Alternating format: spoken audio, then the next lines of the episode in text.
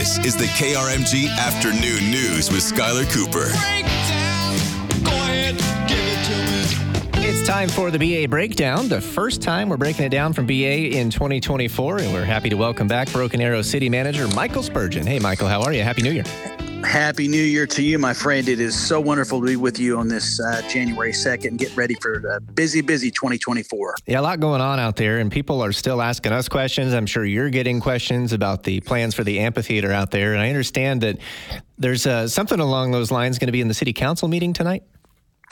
Yes, there is. Actually, tonight, the, the, the city council is going to convene the first of two public hearings during its regular meeting about the possible creation of a new tax incremental financing district in the southwest part of our city, which is going to be formed to actually uh, capture all the new sales tax that's going to be generated in the defined area, which we will use to help pay for our portion of the public improvements for this this partnership we have with Notes Live. Yeah, so the Notes Live company, they're going to pay for, uh, it sounds like, you know, the construction of the facility, but BA, the city, you guys are responsible for what, like roads, water, and the infrastructure around it?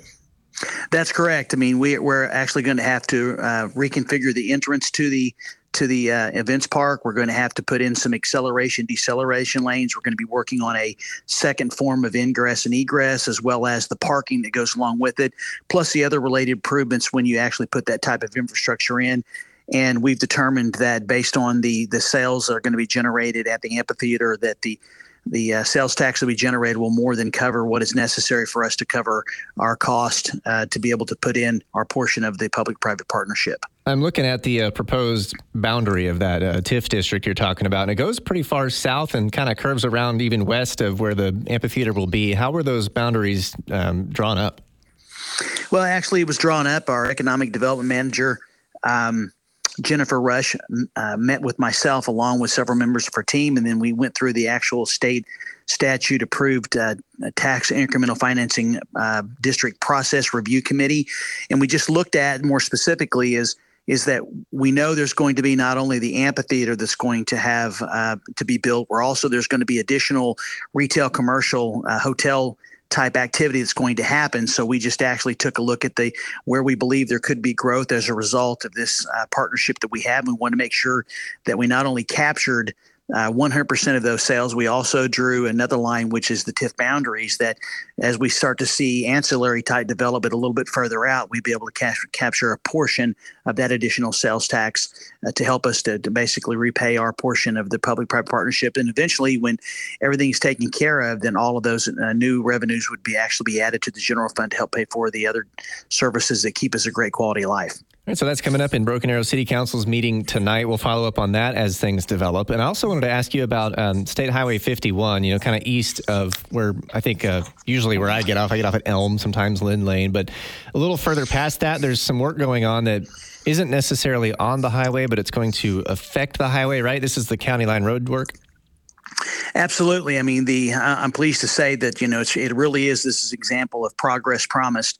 This is a uh, state, federal, and local uh, municipal pro- project.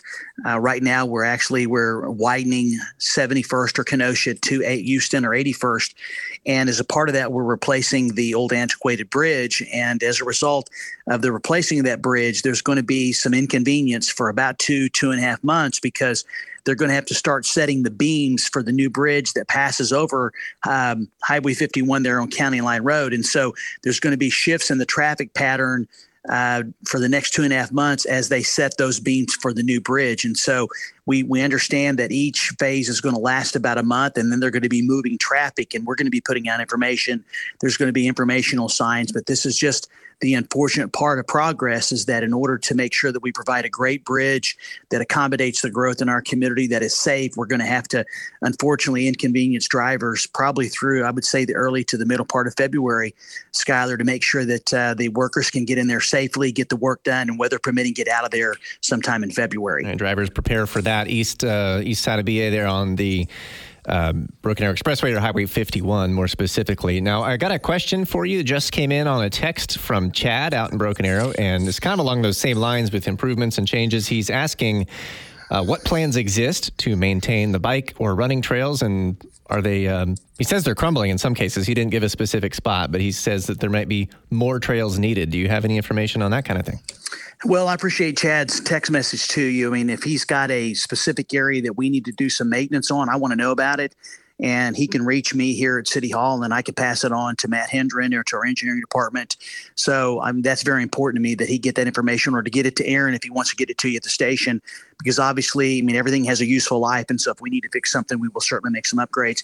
I can tell you, connectivity is extremely important to the mayor and council and me and the administration, and so actually, we're going to be looking at putting an additional phase in of our of our bike path to try to get to downtown that'll take us all the way out to Liberty Trail.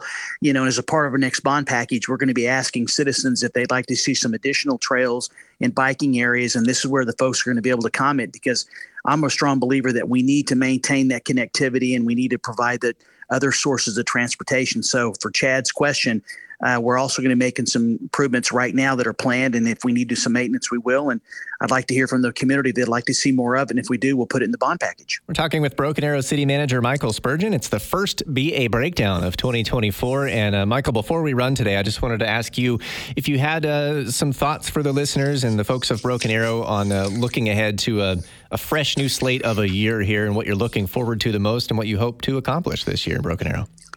Well, we spent a lot of time talking about vision, mission, and opportunity here in the organization. And we've got the day to day operations of the city and the utility happening. And our number one responsibility is going to continue to provide great services. But in the state of the city last year, I, uh, last month, I should say, I mentioned four things we're going to be focusing on.